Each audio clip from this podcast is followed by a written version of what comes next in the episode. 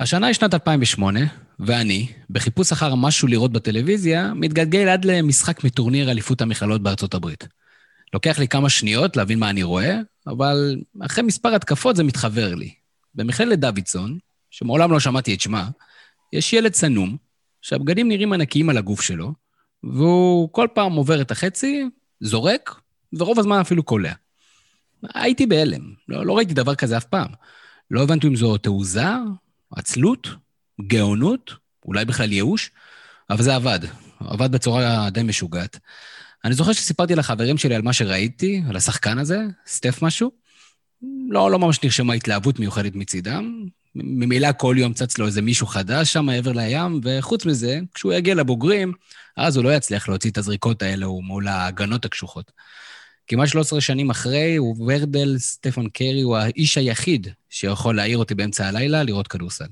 הסגנון הייחודי, הדיסוננס בין מי שמצפים שהוא יהיה לבין מי שהוא באמת על המגרש, האנשים שאף פעם לא באמת יעריכו אותו, למרות אחרים שבטוחים שהוא שינה את הליגה הכי טובה בעולם, גורמים לקרי להיות אחד מהסיפורים הכי מרתקים שדרכו על פרקט אי פעם. ואת הסיפור הזה החלטנו לספר לכם היום. ערב טוב, חברים, שמי תמיר זוארץ, וברוכים הבאים לפודקאסט הזווית מספר 179. יש לי פודקאסט, מה זה פודקאסט? זה כמו חדשות. יש לי פודקאסט, מה זה פודקאסט? זה כמו חדשות. סגר וגשם בחוץ, סוף שבוע בפתח, ושוב אתם איתנו בפודקאסט הזווית, הפודקאסט של אתר הזווית, הזווית.co.il. אה, כאמור, אה, כנראה הפודקאסט הביתי בתבל, וכאמור הערב אה, פרק מיוחד, special סטפן קרי, ובשביל להסביר לאנשים הפשוטים, משמע ברק ואני, על התופעה שנקראת סטפן קרי, הזמנו לפה את האיש שאבא שלי מגדיר כמספר סיפורי הספורט הכי מעניין בישראל. ערב טוב לאיש ערוץ הספורט, גבריאל איידו. אהלן. כיף שאתה איתנו, גבריאל, והיום איתך אנחנו נעבור לקריירה והדרך שעבר סטף קרי, ההצלחות, הקשיים, הפציעות, העבר, ההווה והעתיד, ואולי באמת שאלת האופי. וננסה להבין קצת את סוד הקסם, ואולי נתחיל מזה שתספר לנו איפה לראשונה פוגש אותך סטף קרי.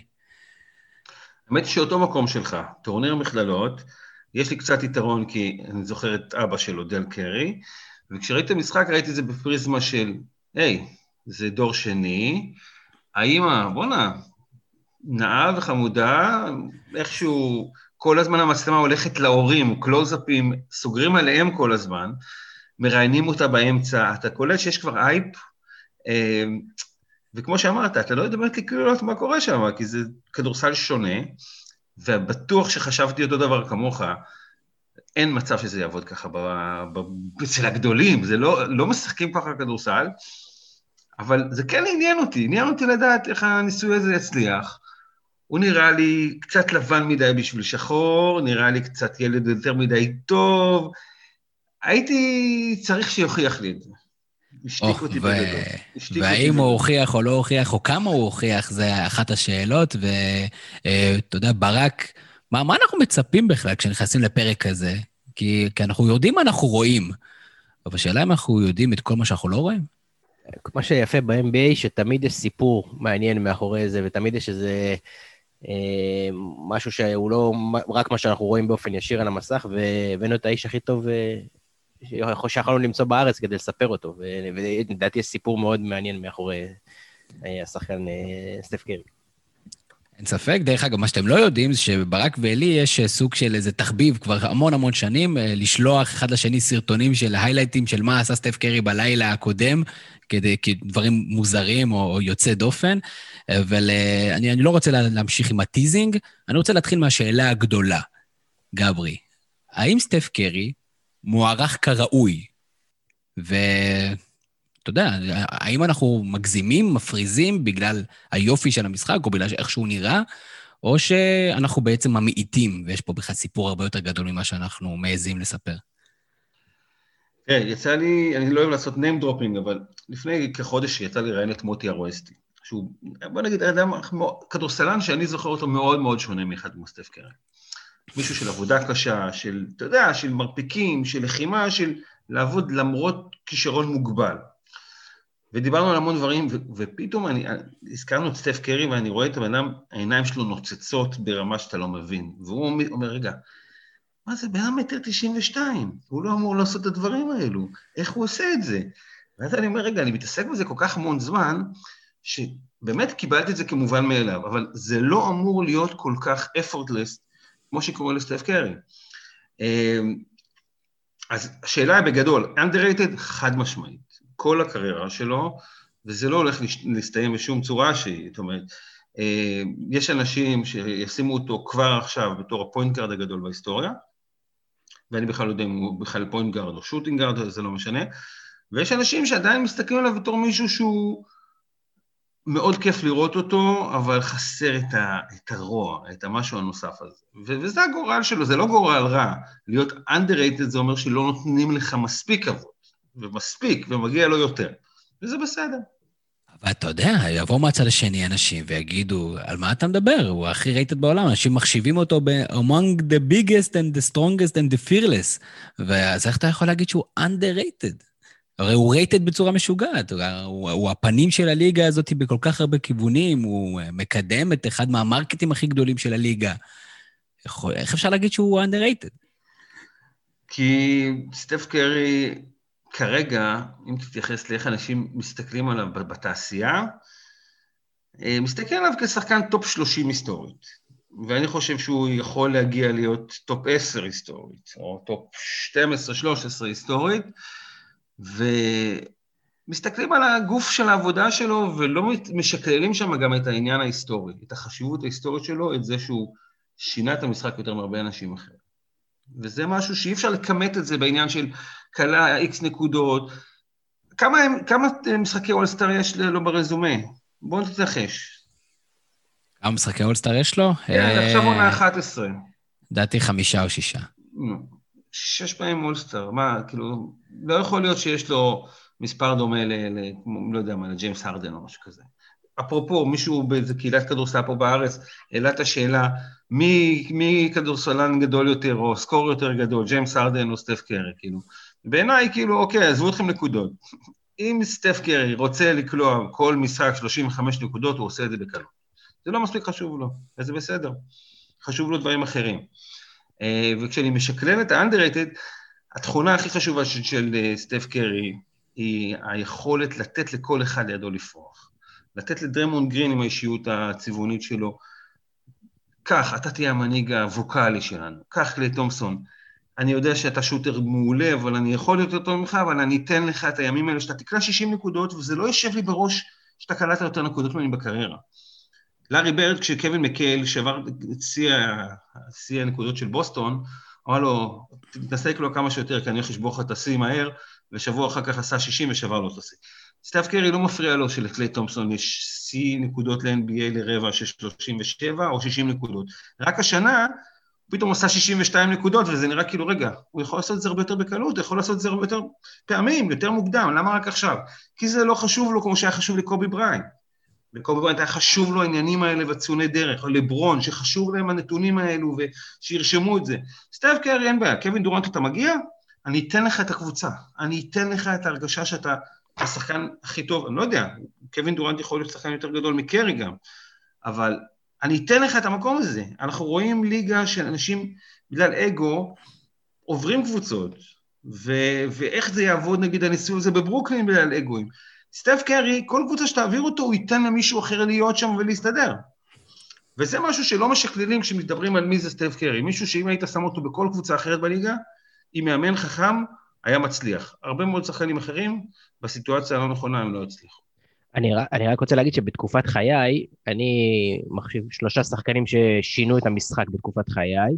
אה, לא בהכרח, הם לא בהכרח הכי טובים, אחד מהם כן, אבל אה, לא בהכרח הכי טובים, אבל הם כן בתקופת חיי שינו את המשחק, אני, ככה אני מרגיש שזה מייקל ג'ורדן כמובן, ששינה את המשחק אה, מקצה לקצה, ולקח אותו לאן שהוא, ששקיל אוניל, שהוא היה דומיננטי בצורה יוצאת דופן בתפקיד שלו, שלא נראתה בעבר, וסטף, אנשים שממש שינו את המשחק מקצה לקצה, כל אחד ב, באזור שלו, וכל היתר היו אולי טובים יותר או טובים, או טובים כמוהם, אבל הם היו more of the same, הם לא ממש יצרו ז'אנר חדש של משחק.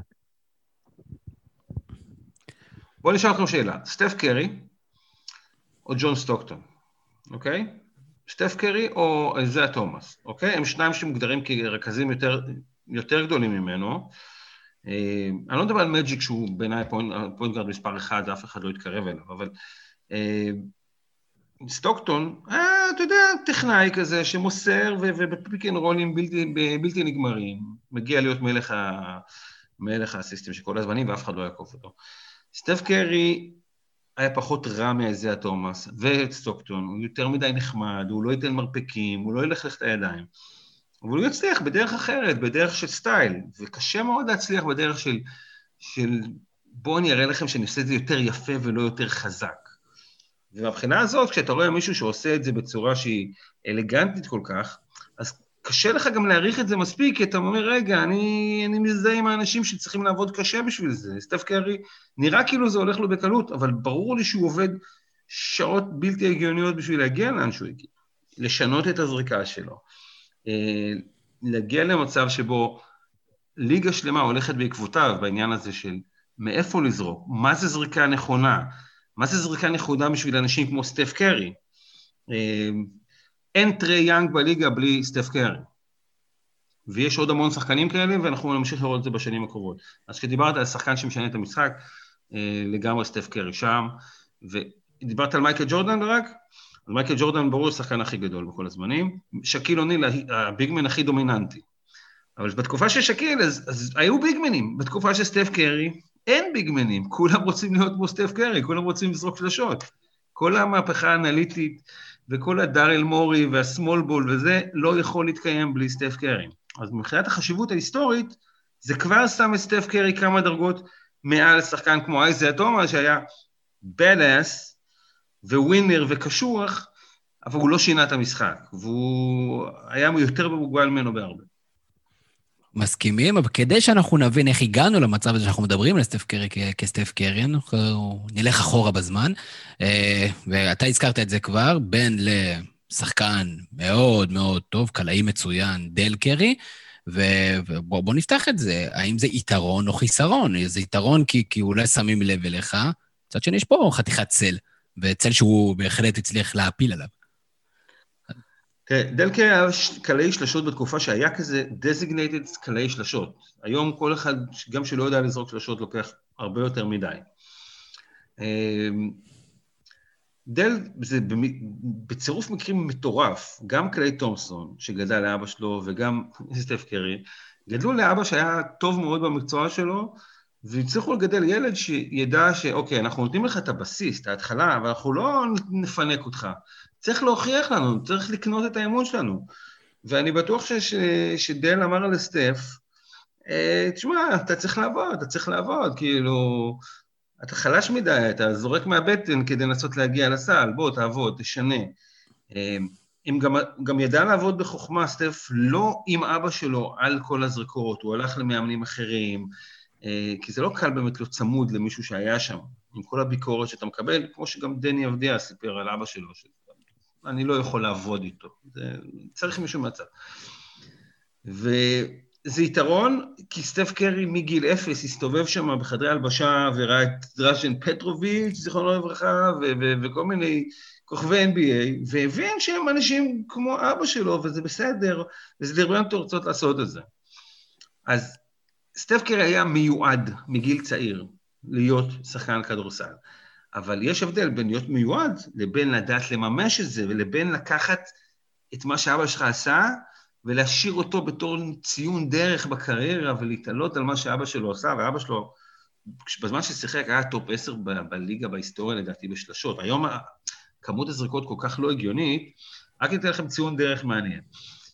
לארי ברד האגדי, בכל הקריירה שלו, זרק שלשות כמו שסטף קרי זרק בשתי עונות וחצי, בין 2014 ו-2016, אוקיי?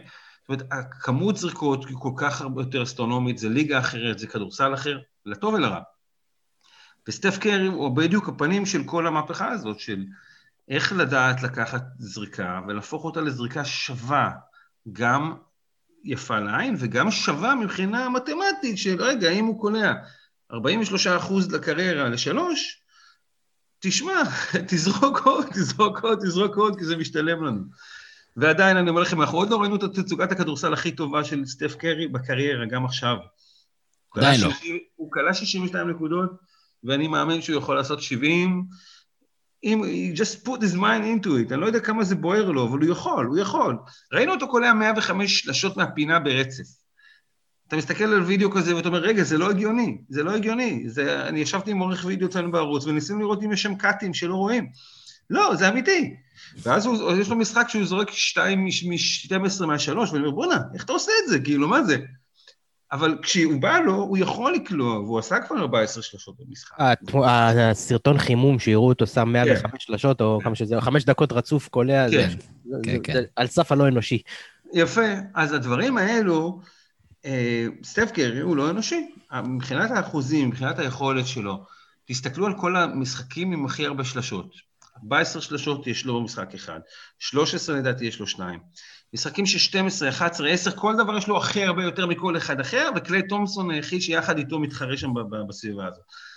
היכולת שלו לקלוע היא בלתי נגמרת, וזה כדורסל שהשתנה. עכשיו, אני לא נכנס ליותר טוב, פחות טוב, אני חושב שהכדורסל היום פחות מעניין, כי פעם היה לך יכולת לקלוע גם מבפנים וגם מבחוץ, והיום ביגמנים הפכו לדינוזאורים, וחלק מהם לא רלוונטיים אם הם לא יודעים לקלוע שלשות.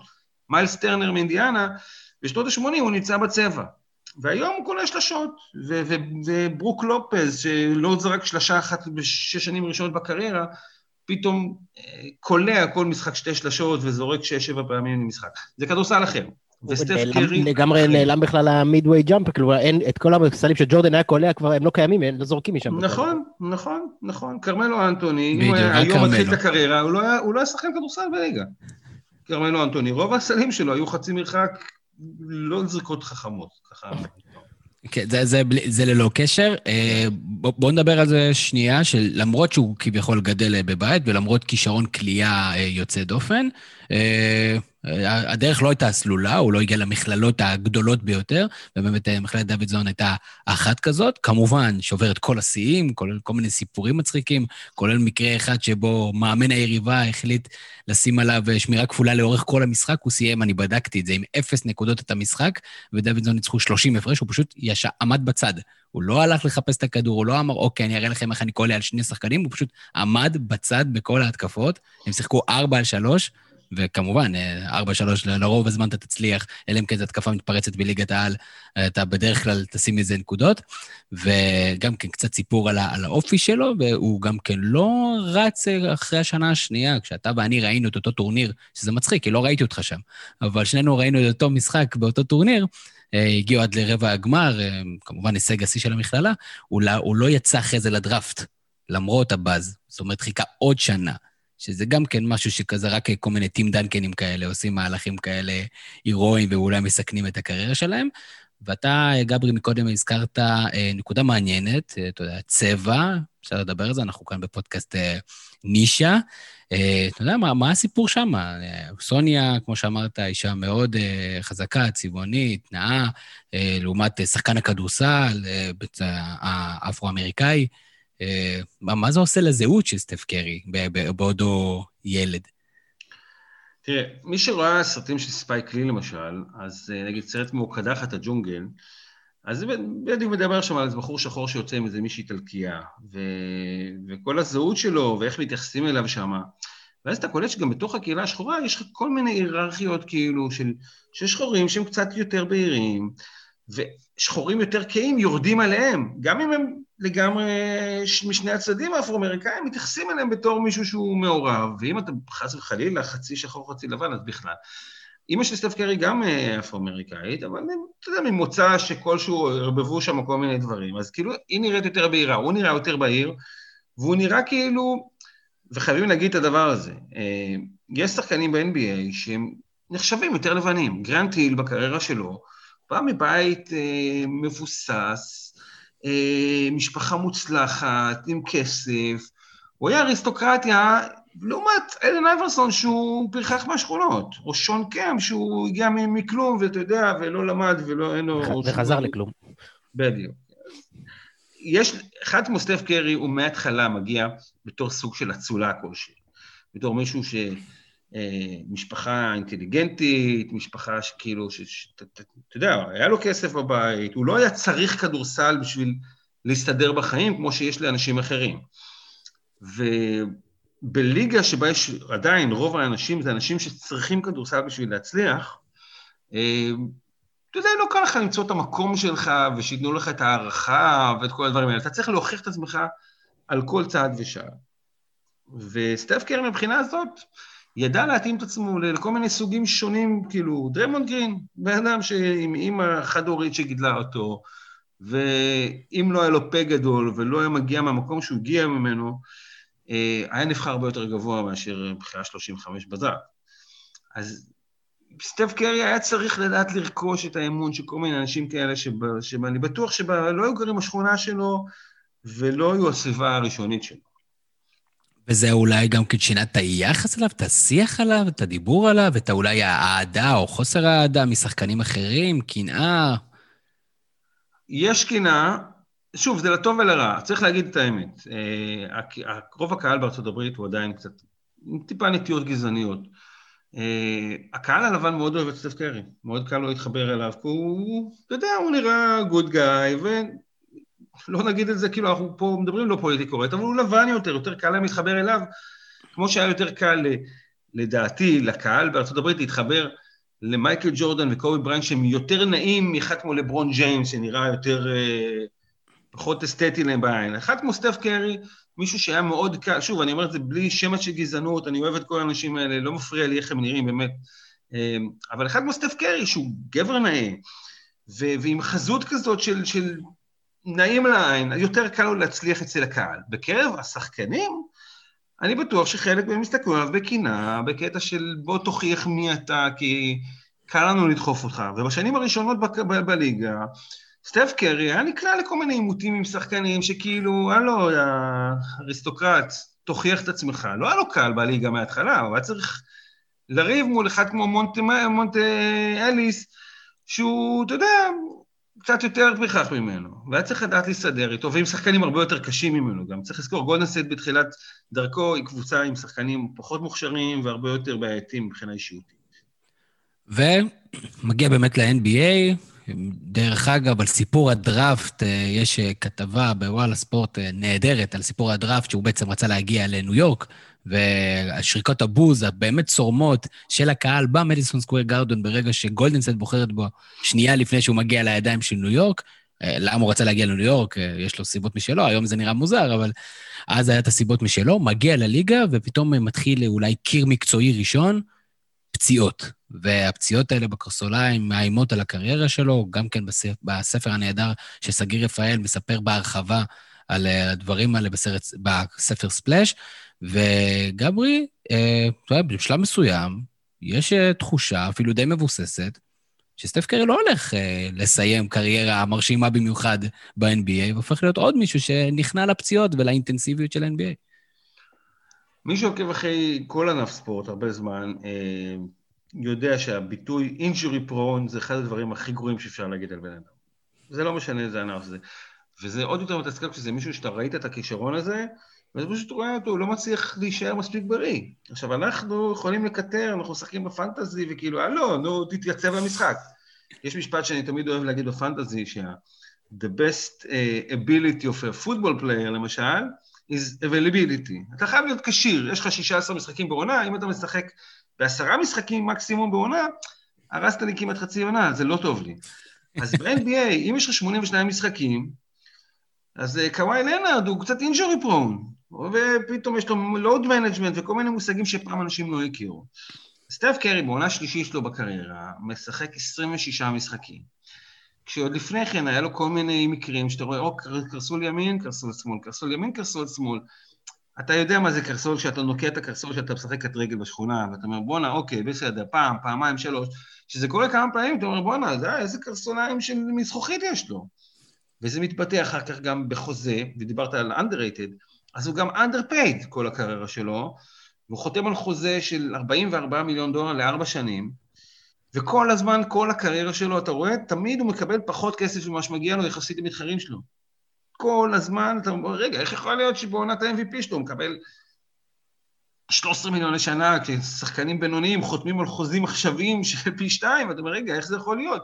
כי הוא חתם על חוזה ששקלל את ה... תנו לי חוזה כלשהו כדי שאני אוכל לשקם את עצמי ואני אוכיח בהמשך.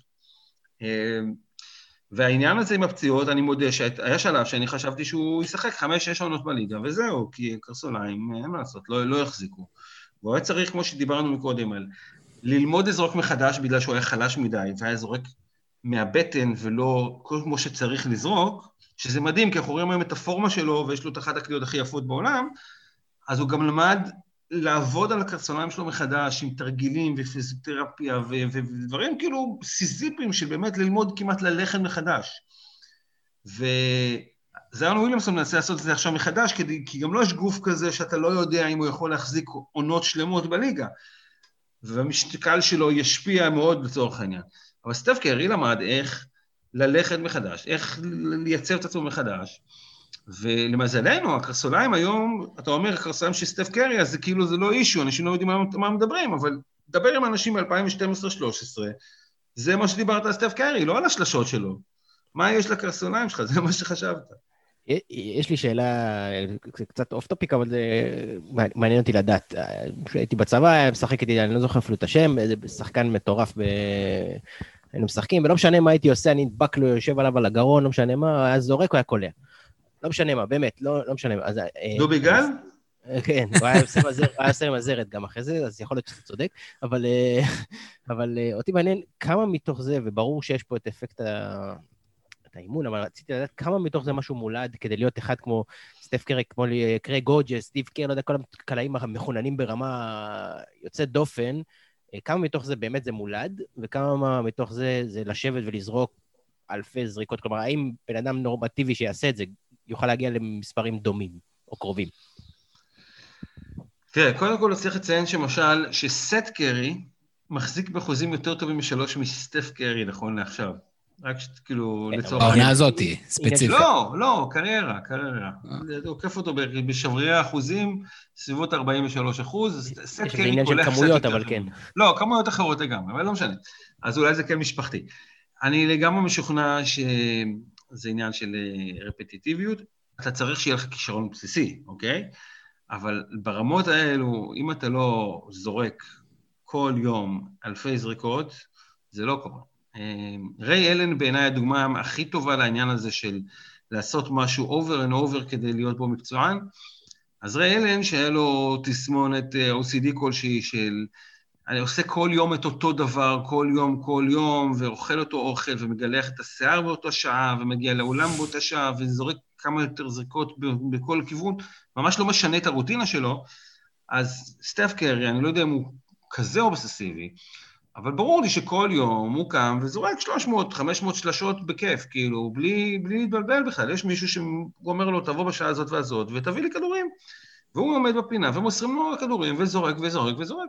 כאילו, אני לא אומר שלא היה לו את הכישרון מראש, אבל הכישרון הזה מראש לא יספיק לך, ובסוף אתה צריך אותו כשבשבריר שנייה, כמו שקרה לריי אלן, סן אנטוניו, משחק שש, פתאום ריבון התקפה, פתאום מגיע לך כדור שאתה צריך לקלוע שלשה בלחץ זמן, בלי לחשוב ולעשות את זה אוטומטית מהפינה, ואתה קולע את השלשה האחת הגדולות בהיסטוריה של הפלייאוף, ומביא לקבוצתך אליפות. אז אותו דבר, סטף קרי מכין את עצמו למשחק, וזה שונה לגמרי, כי כמו שראינו, הוא יכול לקלוע חמש דקות רצוף מהשלוש, ומגיע למשחק, ופתאום הוא לא קולע ככה, אבל הוא יכול, ורוב המקרים הוא יעשה את זה. גם הזריק. סוף סוף יש יתרון לזה שאני זקן, יכול לעשות קצת name dropping של פעם, אז דיברת על ה-OECD, גם של ריאלן, גם של... היה גם את, אה, אולי עלינו פה על משהו, היה גם את אה, מחמוד עבדול ראוף, שהיה עליו את אותם סיפורים, שאם הכדור היה נוגע ברשת, הוא היה מתעצבן על עצמו. ואולי זאת הנוסחה להצליח. עבדול ראוף בעידן של היום היה סופרסטאר. הוא היה מאוד מאוד underrated, ואם הוא לא היה מסתבך עם הממסד הלבן, אז היו זוכרים אותו גם היום, היה שחקן יוצא מן הכלל. אז אולי הפרק הבא יהיה באמת על מחמוד עבדול אה, ראוף, אבל uh, כמה דברים מעניינים לגבי uh, סטפן קרי. א', זווית הזריקה שלו, זאת אומרת, זווית הזריקה שלו, הוא זורק באנגל של 55, 55 מעלות, מה שמגדיל משמעותית את הסיכוי שהכדור ייכנס פנימה. זאת אומרת, זאת אומרת, כל מיני דברים יסודותיים, או באמת זריקה שהיא לא סטנדרטית. זאת אומרת, גם יש פה באמת אלמנטים טכניים. חוץ מה catch and shoot, דרך אגב, התייחסנו לאחוזים שלו, שקצת יותר נמוכים מאחיו, אני בטוח שאחיו לא זורק את השלשות תנועה שיש לסטף, וסטף בערך יש שתיים, שלוש זריקות במשחק מסוף מגרש, כאילו בסוף שעון. אני נוכחתי פעם אחת משחק של גולדן סטייט נגד אינדיאנה, אה, הייתי במשחק, ועזוב שאנחנו עוד נתייחס לזה אולי בדקה, על זה שבאתי שעתיים לפני המשחק, רק כדי לראות את החימום שלו, אה, ולא הייתי לבד בהיכל. אני חושב שהיינו באור הכסף. זו נקודה מאוד מאוד מאוד חשובה. אז אנחנו נחזור אליה עוד שנייה, כי באמת רציתי לדבר על זה. אבל אני אומר, מהבחינה הזאת, אני הייתי במשחק, והוא זרק שלוש פעמים מסוף מגרש, בסוף שעון. הוא קלט שלושתם, פעמיים זה היה אחרי הזמן. אבל גם האחוזים של לזרוק מסוף מגרש, זה, זה, זה כאילו, זה, זה משהו שזה חלק, גם לא, לא מעניין אותו שיהיה לו 2-14, או לא מעניין אותו האחוזים שלו. יש שחקנים רבים שהיו מוותרים על הזריקות האלה כדי שלא יפגע להם באחוזים. אז זה סטף קרי וזה עוד איזה משהו על האופי שלו. בואו נדבר שנייה באמת על הדבר המפלצתי הזה, שהפך להיות בשלב מסוים ממש כזה קרקס נודד, של אנשים באים לראות את סטף קרי שעתיים לפני המשחק כדי לראות את, ה, אה, את צורת החימום שלו ואת הזריקה שלו מהיציע. תראה, אה, בפוטבול היה שחקן שקוראים לו אה, אודל בקהאם ג'וניור, שהוא עדיין משחק, אבל הוא הרבה פצוע בשנים האחרונות. והוא היה עושה דברים דומים, שהיית מגיע לחימום, ומוסרים לו כדורים והוא תופס כדורים ביד אחת. כדור פוטבול ביד אחת, והוא עושה את זה, אתה שמים אה, שוטים שזה ב slow motion בשידור, ואתה אומר, וואו, וואו, פשוט שירה בתנועה. סטף קרי, אפרופו העניין הזה של תופעה חברתית ותופעה של, של אתה יודע, שאתה מרגיש שאתה בא להפנינג, אתה בא לראות משחק של, של גולדן אה, סטייט, זה כמו שאתה בא להופעה של להקה שאתה אוהב, ואתה רוצה לראות שלמה ארצי נגיד. אבל הפוך, בדיוק בצד השני, להקה שאתה באמת אוהב, ואתה רוצה לחוות את ההופעה הזו כמו שצריך, אתה רוצה להיות מקדימה, אתה לא רוצה להיות בשורה העשירית. אתה בא לעודד גולדן סטייט, אתה רוצה לתפוס את כל השור. אז אתה מגיע באמת מראש בשביל לראות את סטף קרי, עושה show לקהל, זורק מה, מהפינות שם, מהמנהרה, וקולע אותם. עכשיו, מצד אחד אני אומר, רגע, מה אתה מבזבז את האנרגיות האלה על זריקות במקומות שלא תזרוק מהם? אבל בסוף אתה רואה שהוא יכול לקלוע מהחצי באמת בקלות, מהלוגו, בעיניים עצומות, וכולם נהנים מזה בסופו של דבר. ואני אומר לך, יש כל כך הרבה סרטונים ויראליים של דברים שהוא עושה בחימום, שאני אומר, רגע, הקהל כבר קיבל את התמורה לכסף שלו כבר בחימום, עוד לפני המשחק. יכול להיות שהיה לו משחק בינוני, אבל אתה זוכר את הקטע הזה שהיית שם עם עוד איזה 150 איש, בשביל לתפוס אותו מצלם, זורק דברים כאילו, ומכניס אותם, וכאילו, זה חלק מכל הקסם שלו, זה משהו יוצא מן הכלל. לגמרי, וגם כן ברמה המקצועית הוא טוב, חוץ, מה, חוץ מהשואו, ודרך, ואין דרך טובה יותר מאשר אה, לשים את המרק שלך, מאשר הופעה כבר, ב, כבר בתחילת הקריירה שלך במדיסון סקוויר גרדן, כולל 54 נקודות, ופתאום, אה, ומסביר לכולם, חבר'ה, אה, נכון שהייתי הילד הזה שהחולצה הייתה גדולה עליו במכללות, אבל גם במכה של הכדורסל אני אוכל לעשות את ההופעות. כן, אז זה השיר ניו יורק, ניו יורק, If you can do it here, you can do it anywhere. אמ, לבוא למדיסון סוויר גרדן, למקום שמת על כדורסל, והיה מת שאתה תבוא לשחק אצלו ותושיע את המועדון, ולתת להם טעימה של מה יכול להיות אצלם על בסיס אה, קבוע. זה ממש התעמרות והתעללות, ושוב, השיא הזה החזיק עד השנה, 54, עד שהוא עשה 62 העונה, לא, לא היה ממש חשוב לו לשבור את השיא הזה. אה, ראית שם את כל הפוטנציאל, באמת, את כל העניין הזה של אה, גם השתלטות על משחק, גם קליעת נקודות מסיבית בזמן קצר. אה, דיברת על שלשות תוך כדי תנועה, אז כל ה step-back three, ושאחר כך ג'יימס הארדן שכלל עוד יותר, אבל כל מיני דברים, זריקות שהן לא נכונות, שאתה לא אמור לעשות אותן כי הסיכוי שלהן לא גבוה, והוא גרם להן להיות אפשריות, ומבחינתו גם זריקות טובות. דמיאן לילארד קולע סל חצי כמעט על פול ג'ורג', פול ג'ורג' אומר, לא אכפת לי מה אומרים, זו זריקה רעה. לא, כי אם תבדוק את הסטטיסטיקה של דמיאן לילארד במקום הזה, זו זריקה טובה. אז סטף קרי גם לכמעט כל הזריקות שלאנשים אחרים לא נכונות, להיות זריקה טובה, כי סטף קרי קולע אותם ב-40 אחוז, אז אתה זורק את הזריקה הזאת. וזה גרם לכל מי שרוקב אחרי הקריירה שלו, אה, להיות מופתע יותר פעמים כשהכדור יוצא החוצה ולא נכנס, כי כבר ראית אותו עושה את זה מלא פעמים.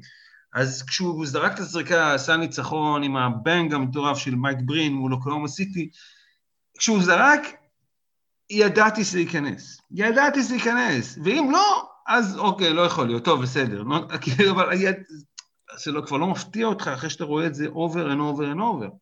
יש שם תמונה מדהימה במהלך הזריקה הזאת, שוב, אני מזכיר למי, למי שלא זוכר, אה, גולדנסטייט משחק מטורף נגד אוקלהומה, אז עם דורנט וווסטברוק, ויוצאת, אה, אני חושב שהיה הארכה, מקבל את הכדור, את הכדור, עובר את החצי ועולה לזריקה. כשהכדור בשיא הגובה, מראים את הספסל, אתה רואה בשוט את הספסל של אוקלהומה. כשהכדור בשיא הגובה כבר, יש שם, לדעתי זה היה אנס קנטר, שפשוט עם הידיים לצד כזה, כי הוא יודע שזה נכנס. זאת אומרת, אתה יודע, זה לא כמו הסל של דורון ג'אמצ'י נגד ציבונה זאגרב 20 שנה אחורה, 25 שנה אחורה, שאתה אומר, טוב, מה הסיכוי שזה, אוי, נכנס. זאת אומרת, הוא עלה לזרקה, כמו שאתה אומר, אתה ידעת שזה קלה, אבל לא רק אתה ידעת. זאת אומרת, באוקלאומה היו כל כך מאוזרים שהוא הצליח לזרוק מהחצי, שזה זה משנה משחק, זה, זה משהו תפיסתי, ואנחנו עוד נחזור לזה, אבל בואו ניתן עוד כמה דגשים. סטף קרי לא טוב רק בזריקה. זאת אומרת, הוא, הוא מוסר בטח סביר, אם לא טוב. אה, ה handling שלו ברמה מאוד גבוהה, אחד מהדברים שראינו אה, בזמנו זה את קריס פול, מול קריס פול, שם איזה תרגיל על קו ה baseline, מפיל אותו פשוט מהרגליים, ואז קולע, יש לו אין ספור highlights כאלה אה, ביוטיוב, ששוב, בדרך כלל מסתיימים בסל, זה בדרך כלל לא יסתיים בזה שהוא צוחק על איזשהו מחטיא, כי אז באמת ה show לא היה גדול. וחוץ מזה, התנועה שלו ללא כדור זה אולי הדבר הכי מהפנט במשחקי הכדורסל. איזה עוד דברים סטף קרי העביר, חוץ מקליעה אבסולוטית, שהיא כמובן אולי הקלעי הכי טוב אי פעם. בעיניי הקלעי הכי טוב אי פעם, זה כבר, אה, זה סגור כבר, אני חושב שכבר אין, לא, לא שואלים אם, רג'י מילר הולך להקף בידיו אה, כבר החודש במספר השלשות, הוא אמר את זה, אה, ריי אלן גם הדגיש את העניין הזה, לברון מתייחס אליו כקלעי הגדול בכל הזמנים, גם הסטטיסטיקה הקשה תגיד את זה. שליטה בכדור, הוא וקיירי ארווינג אולי הכי גדולים שראיתי. אסיסטים, הייתי רוצה לראות אותו עם יותר משחקים של double figures באסיסטים, הוא יכול לעשות את זה. אמ, התנועה ללא כדור, מהיפות שיש, באמת, אה, מתסכל מאוד לשמור עליו, הוא יודע לצאת מחסימות, אה, לרוץ כל הזמן. אז בזה ראיתי עוד אנשים שעושים קריירה, אתה יודע, ריפ המילטון עשה את זה, היו אנשים שכאילו, זה הקטע שלהם. אבל בשקלול של הכל, בשקלול של הכל יש לו את כל מה שצריך. אמ, הייתי משפר, אה, חטיפות למשל, לא מדברים. הוא היה מלך החטיפות של הליגה, אוקיי? זאת אומרת, זו סטטיסטיקה שבדרך כלל אתה רואה אנשים כמו, אתה יודע, קריס פול, או רונדו, אנשים כאילו עם ידיים ארוכות, או קוואי, כאילו, אתה לא רואה את סטף קרי עושה את זה. כי בגלל שהוא אוהב את הכדור, הוא יודע גם לקחת לך אותו עם חיוך כזה. זה גם משהו שאני חושב שהוא underrated בעניין הזה. אז אחרי שהפציעות מסתדרות ומתחיל להרים את הקצב, ואנחנו גורמים פתאום גם קונסיסטנטיות, והקבוצה מתחילה להתחבר, כמו שאמרנו, קצת מזל, קצת כמה בחירות טובות, פתאום מאמן סטיב קר מגיע, ו-2015-2016 פתאום מתנקזת, וכל הדבר הזה מתפוצץ, עם מעל 30 נקודות אה, אה, למשחק, אה, קולע ב-45 נקודה, 45 אחוז מהשלוש, ל-11 זריקות. שזה פשוט מטורף, אי אפשר להבין את המספרים האלה בכלל, ו-MVP לראשונה אי פעם, עם, אה, שכל הקולות הולכים, הולכים אליו. מה, מה התחבר שם? זה, זה פשוט היה pure סטף קרי, או לא ניתן, לא ידעו איך, עדיין לא מצאו לו את ה kryptonite או את החיסון, איך אה, להתמודד איתו? והאם ראית פעם, או כמה עונות כאלה דומיננטיות ראית משחקנים אחרים? תראה, אה, שקיל גם היה צריך לקבל אה, אחד, את כל הקולות בשנת 2000, והיה איזה מישהו שסתם עשה לו קטע, הכל חוץ מכל אחד. אבל אה, זו הייתה שעה מאוד גדולה של כל הקבוצה. התחילו עם 24-0, והכל התחבר שם מבחינת סינרגיה בין הקבוצה, כאילו דרמון גרין, כשהראש מסודר והאגו לא עלה לו עדיין, וקליי תומסון וסטף, וסטיב קר הרענן וטרי, היה שם את הכל. סטף היה באלמנט שלו, באמת, לקלוע חמש שלשות למשחק, לקלוע, ב-45 אחוז. ו... ו... ושמחת חיים, ועם כדורס... IQ כדורסל, שוב, לא דיברתי מקודם על IQ כדורסל, יש לו IQ כדורסל off the chart, באמת, ברמות הכי גבוהות שיש. זו הייתה שנה שהליגה עוד לא הבינה איך מתמודדים עם הווליום שהוא יכול לקלוע בו, ועם היעילות, זה היה שילוב אולטימטיבי של גם כדורסל חכם, גם יעיל וגם בווליום שהוא לא אפשרי. ובאיזה שלב הליגה, לא אגיד שעצרה אותו, אבל ידעה יותר איך להתמודד עם זה. שוב, אם קווין דורנט לא היה מגיע, אז היינו יכולים לשאול האם הוא יכול לתת עוד כמה עונות כאלו מבחינת מספרים. בגלל שהעונה הסתיימה בהפסד, אחרי יתרון 3-1, והביאו את קווין דורנט, אז היה קצת צעד שבעיניי, כאוהב כדורסל פיור, שלא אוהב את הסופר גרופס, מנע ממנו לראות את, האם סטף קרי יכול לתת עוד עונה שתיים ברמה הזאתי, הוא לא עשה את זה, ועדיין, הוא לא היה מאוד רחוק משם, רק בווליום היה חסר. אז, אז בואו בוא נדבר באמת לפני שנגיע לנקודת, ה... לא, לא יודע אם נקודת מפנה, אבל בטח נקודה שצריך להתייחס אליה, ההגעה של דורנט ומה זה עשה לו ואיזה צדדים זה הוציא ממנו. אה, בואו נדבר קצת גם כן על הדברים שמקטרגי אה, סטף קרי יעלו. למשל, גם למרות שתהיה זכייה בשתי אליפויות, אה, שלוש אליפויות, אין לו Finals MVP, אפילו איגוודאלה הצליח לקחת לו את הסיפור הזה. מצד שני, הנתונים תומכים בכך שהוא כן שחקן קלאץ' טוב, אבל תמיד יש תחושה מסוימת שאולי פחות טוב ממה שהיינו מצפים שיהיה. אז, אז איפה האמת שם?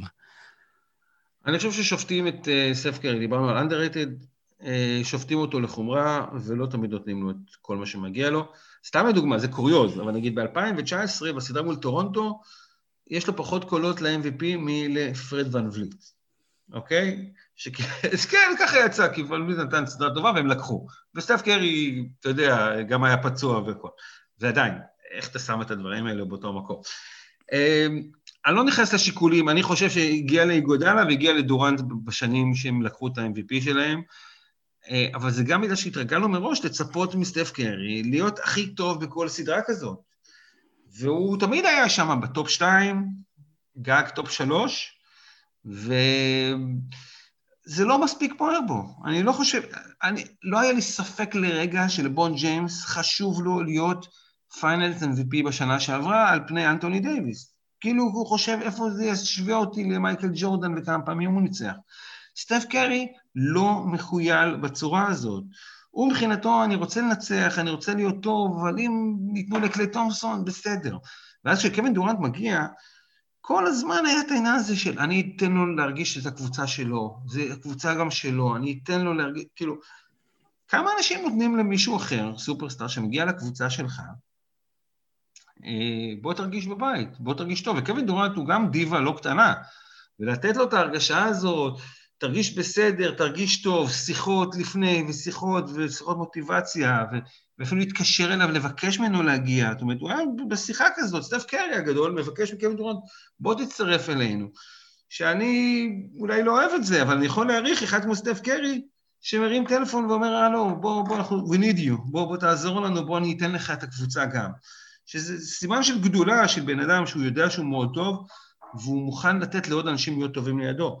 וזו תכונה שהיא, הלוואי שלנו עוד שחקנים כאלה בליגה, בליגה עם כל כך המון טסטוסטרון והאגו. אבל מצד שני, אה, דווקא אולי אגיד, כל השחקנים האחרים שאנחנו משווים אליהם את סטף קרי בתור הגדולים בהיסטוריה, אה, הם היו מנהיגים.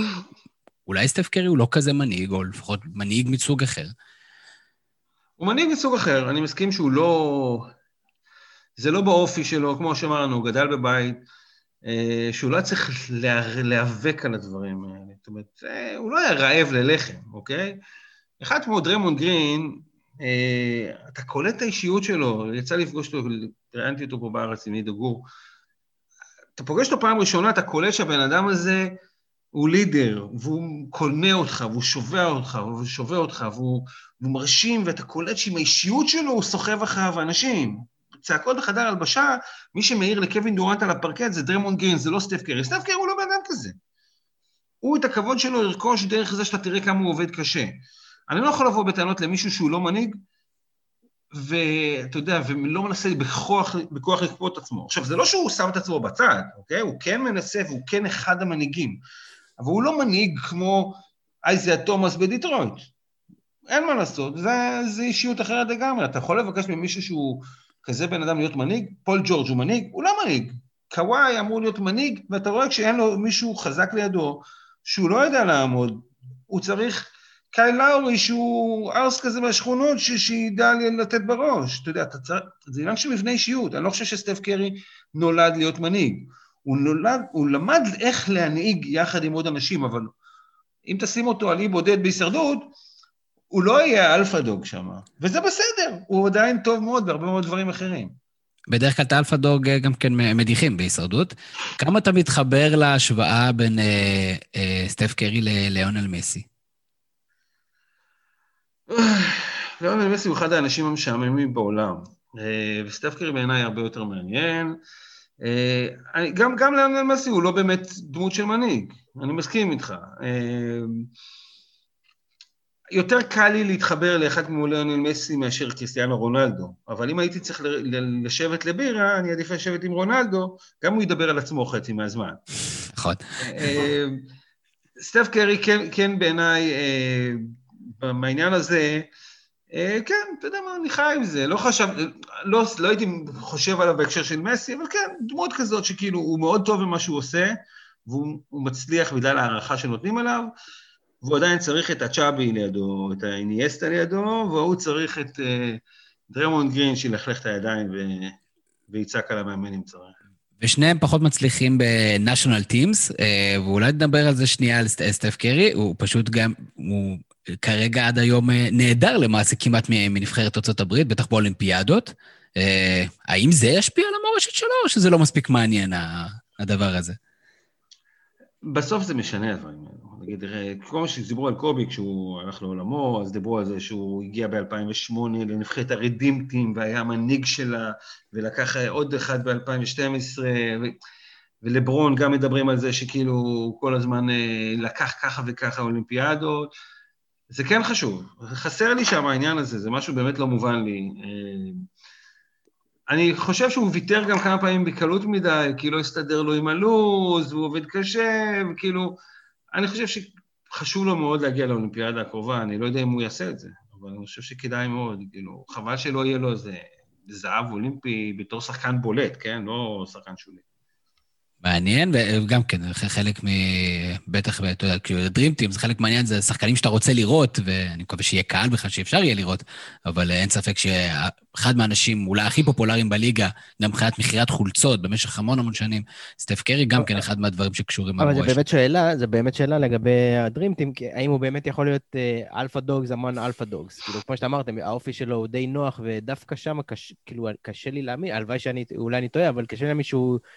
יהיה זה שבולט וייקח את הכדור וינסה להיות המוביל, לעומת למשל ג'ורדן כזה שאמר, יש שאלה בכלל שאני אקח את הזריקה האחרונה, כלומר, עם סטף זה לא, כנראה לא הולך להיות הסיטואציה, לא הולך להיות הסיטואציה, שוב, תלוי מי יהיה כמובן, אבל... אה, העניין הוא שאני לא חושב, בנבחרת ארה"ב, אתה מראש לא מצפה שכולם יהיו alpha dog, כי אחרת זה לא, לא יסתדר. אתה צריך בדיוק את הדמויות האלו, שידעו אה, לתת לאחרים להוביל. ואני חושב שזה טוב בנבחרת עם המון המון אגו, שסטף קרי הוא טוב מאוד במה שהוא עושה, והוא נותן לאחרים להיות הטובים יחד איתו. אם כולם יבואו, אנחנו רואים את זה בנבחרות ארצות הברית שלא הצליחו, זה כשהיה יותר מדי אנשים שהם חושבים שהם המנהיגים. סטפון מרבורי רב לי עם לברון ג'יימס, כי לברון ג'יימס הוא צעיר וסטפון מרבורי הוא ותיק ומנוסה ב-2004, ואלן אייברסון שהוא alpha alpha dog, וטים דנקן שהוא נותן לאחרים כאילו, ופתאום אתה רואה נבחרת שלא מסתדרת מבחינת כימיה על המגרש. לבנות קבוצה אתה רוצה שיהיה לך אחד כמו סטף קרי שהוא כן יכול לתת לך תפוקה, והוא לא חייב להיות המנהיג אה, על המגרש, והוא עדיין יכול להסתדר עם אחרים מבחינת האגו. אה, אם הוא יהיה בנבחרת, זה בסדר, יהיו מנהיגים אחרים מבחינה דומיננטית, אבל את שלו הוא יתרום. גם במשחקי האולסטאר לא עניין אותו יותר מדי אה, לנסות להגיע להיות MVP, או ככה לעשות דברים מעבר, או להראות skills יוצאי דופן. כאילו, גם כן במופע הזה, שכביכול אמור להבליט אה, שחקנים עם, עם אה, יכולות כאלה, אה, פחות מעניין אותו. או שהוא, או מצד שני, יגידו, אולי זה כן מעניין אותו, אבל הוא לאו דווקא בולט במיוחד באירועים האלה. נכון, הייתי מצפה מסטף קרי לסיים את הקריירה כקלעי השלשות הכי טוב באולסטאר שלוש-ארבע פעמים, ופעמיים שלוש MVP של, של האולסטאר. אבל לראסל ווסטבוק לדעתי יש שלוש פעמים MVP או פעמיים, אתה יודע, MVP של האולסטאר. בסדר, זה לא אפילו שחקן יותר טוב. זה מסוג הסטטיסטיק, כן, זה, זה סטטיסטיקות שפחות חשובות. קובי בריינט היה ארבע פעמים MVP של האולסטאר. אוקיי, בסדר, הוא שיחק 18 עונות באולסטאר, וזה היה מספיק חשוב לו.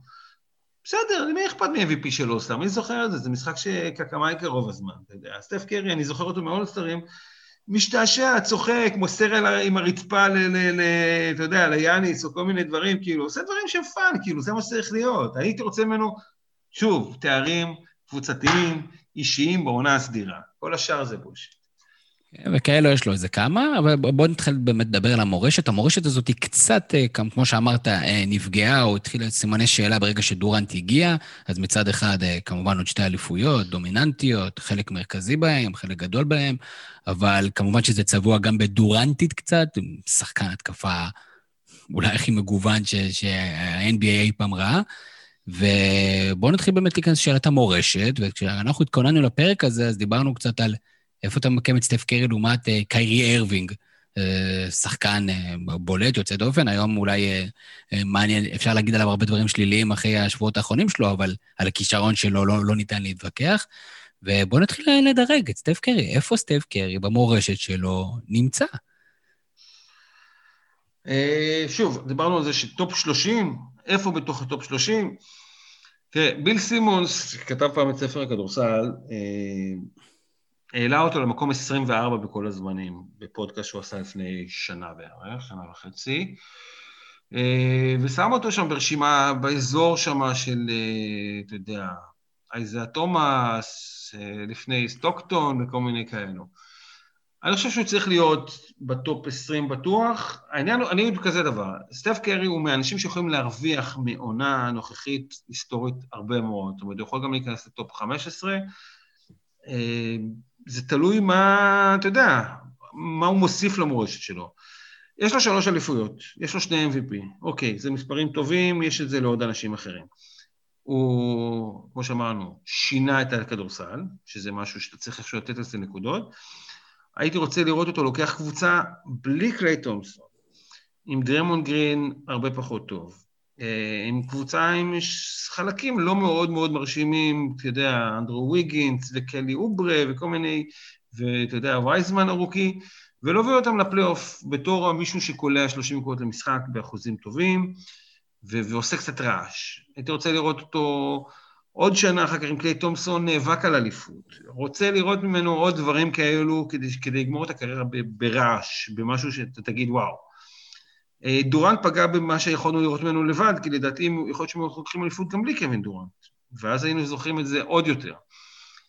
בוא כן, נגיד כן, שאם היית... אנשים אוהבים לעשות, אומרים, אוקיי, אם לא היה דורנט, אבל בסדר, אם לא היה דורנט אז היה מישהו, כנראה בסדר גודל, לא דורנט, אבל מישהו שאולי יכול להתאים בצורה כזאת ואחרת, אתה, אתה לא... עדיין היה להם מקום בתקרת השכר. היה להם קרלסון בארנס, שהוא שחקן בסדר.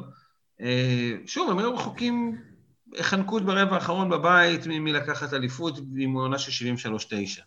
להביא את קווין דורנט זה היה כאילו, אתה יודע, אני רעב, טוב, בוא נזמין 20 פיצות. לא, אתה יכול לקנות גם פיצה, הם פתאום הביאו את קווין דורנט, אה, נשק התקפי הכי טוב בליגה, ואז זה שינה בכלל את כל הגישה למועדון הזה. אה, אני גם אהבתי יותר את סטף קרי ב-2014-2015, מאשר 2018-2019 או 2017-2018 עם, עם קווין דורנט, שזו קבוצה שהיא הרבה יותר מפחידה על המגרש, אבל יותר קשה להתחבר אליה מבחינת סנטימנטלית, כי אני אומר, בואנה, זה כאילו, זה לא כוחות. כי כשהם לא התחילו את הסיפור הזה, באמת הם הרכיבו שחקנים כאלה against all odds, ופתאום כשאתה הופך להיות הפבוריט הברור, אז ברור שיש משהו, משהו ברגע שנפגע.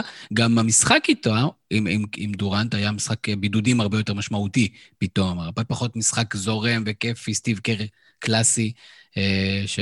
כן, זה אמנם היה מאוד יעיל, והנשקים שלהם באמת היו יוצאי דופן.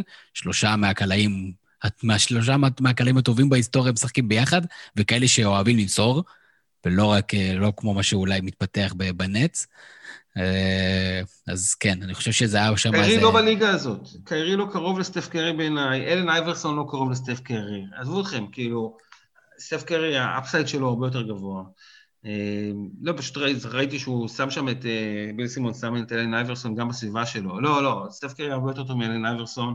אה, קיירי ארווינג, מה יש לו? אליפות אחת, שליטה מעולה בכדור, סל, סל ניצחון גדול מול אותה גולדן סטייט, אבל חוץ מהדברים האלו, סטף קרי הוא מבחינת רצף ו- body of work כל כך הרבה יותר גבוה, ומבחינת הש... הצורה המהפכנית שבה הוא שינה את המשחק, זה ליגה אחרת לגמרי. בוא נגיד, כרגע הייתי שם אותו בערך טופ 20, uh, אה, to be continued ולראות איפה.